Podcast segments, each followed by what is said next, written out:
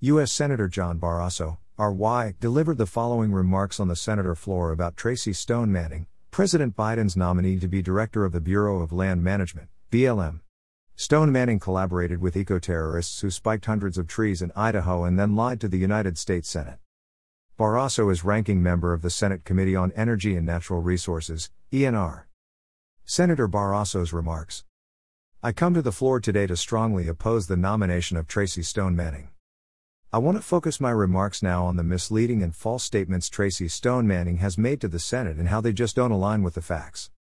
On her committee questionnaire, a sworn affidavit every nominee fills out, the committee clearly asks Have you ever been investigated? Tracy Stone Manning said she had not. On the same document, she also stated that she testified for a grand jury about an alleged tree spiking.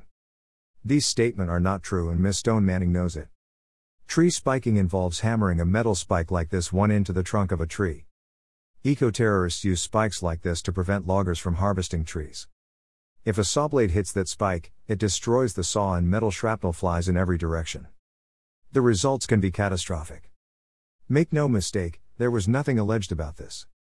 The trees in the Clearwater National Forest were spiked in 1989. Individuals were found guilty of this crime and a local sawmill was damaged as a result of these spikes. Some of the trees standing today are still spiked, so can still do damage to loggers, to firefighters. These are serious dangers and damages that can occur to people still, today. If there is a forest fire in the Clearwater National Forest, a smoke jumper may need to cut down trees to slow the spread of the fire. If that person hits a spike with a chainsaw, it could kill or maim the firefighter. Worse still, Tracy Stone Manning knew who the eco terrorists were and she could have turned them in at the start. In 1989, she edited, typed, and sent this vile, threatening letter to the men and women of the U.S. Forest Service. She did it on behalf of the tree spikers. That letter included lines like, You bastards go in there anyway, and a lot of people could get hurt, and I would be more than willing to pay you a dollar for the sale, but you would have to find me first, and that could be your worst nightmare. Tracy Stone Manning has said since the incident that she mailed this disturbing, threatening letter to warn people of the danger of the spiked trees. But she didn't go to the authorities. She didn't go to the police. She took extraordinary steps to ensure that she and the tree spikers would never get caught. If she had gone to the police, the Forest Service would have been better able to identify the spiked trees. Instead, she covered up for the criminals for years. All the while, these trees remained spiked and remain incredibly dangerous. Ms. Stone Manning told our committee she was never investigated. Well, that was a lie. Following the tree spiking in 1989, she was subpoenaed by investigators to provide hair samples, fingerprints, writing samples, and other physical evidence. Press articles from the time confirm this fact, as do the court documents obtained by the Energy and Natural Resources Committee. This is was further verified by the letter that our committee received from the lead criminal investigator for the U.S. Forest Service, Mr. Michael Merkley. We received this letter after she testified in front of the Senate committee a few months ago. He wrote, comma the grand jury issued subpoenas for hair samples, handwriting exemplars, and fingerprints. These subpoenas were served on persons suspected of having knowledge of the incident, including Tracy Stone Manning.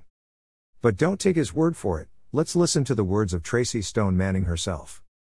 In a 1990 article about law enforcement's investigation at the University of Montana, she complained about how the investigation made her feel. She said, It was degrading. It changed my awareness of the power of the government. Through this entire period, she did not tell the truth to the investigators. Remember, she knew who spiked the trees. She sent the threatening letter for them. She never went to the police and she never identified the eco terrorists. She also didn't cooperate. The lead investigator said in his letter that the committee has received since the time she testified at the committee a few months ago. Through this initial investigation in 1989, Ms. Stone Manning was extremely difficult to work with. In fact, she was the nastiest of the suspects. She was vulgar, antagonistic, and extremely anti government. He goes on to say she refused to comply with the investigation until she learned that she would be arrested if she did not. But the investigation of Tracy Stone Manning did not end in 1989 with the subpoenas. In December of 1992, after years of her covering up for the eco terrorists, she was identified as the one who sent the threatening letter. A woman connected to the group came forward and gave her name to investigators. Mr. Merkley writes As a result of Ms. Lilburn's testimony, the grand jury sent Tracy Stone Manning a target letter, which meant she was going to be indicted on criminal charges for her active participation in planning these crimes. Her lawyer then negotiated an immunity deal. She would testify against the individuals who spiked the trees. She knew she could have been charged. In an interview published in a 1993 article in the Missoulian Stone Manning said she could have been charged with conspiracy if not for her immunity deal. Remember, she told the Senate she had never been investigated. She was subpoenaed for physical evidence. She was investigated. She didn't cooperate with investigators. She complained to the press about being investigated. And she covered up for the eco terrorists for years until she was caught. But that wasn't her only lie. On our committee's questions for the record, I asked her, Did you have personal knowledge of, participate in, or in any way directly or indirectly support activities associated with the spiking of trees in any forest during your lifetime?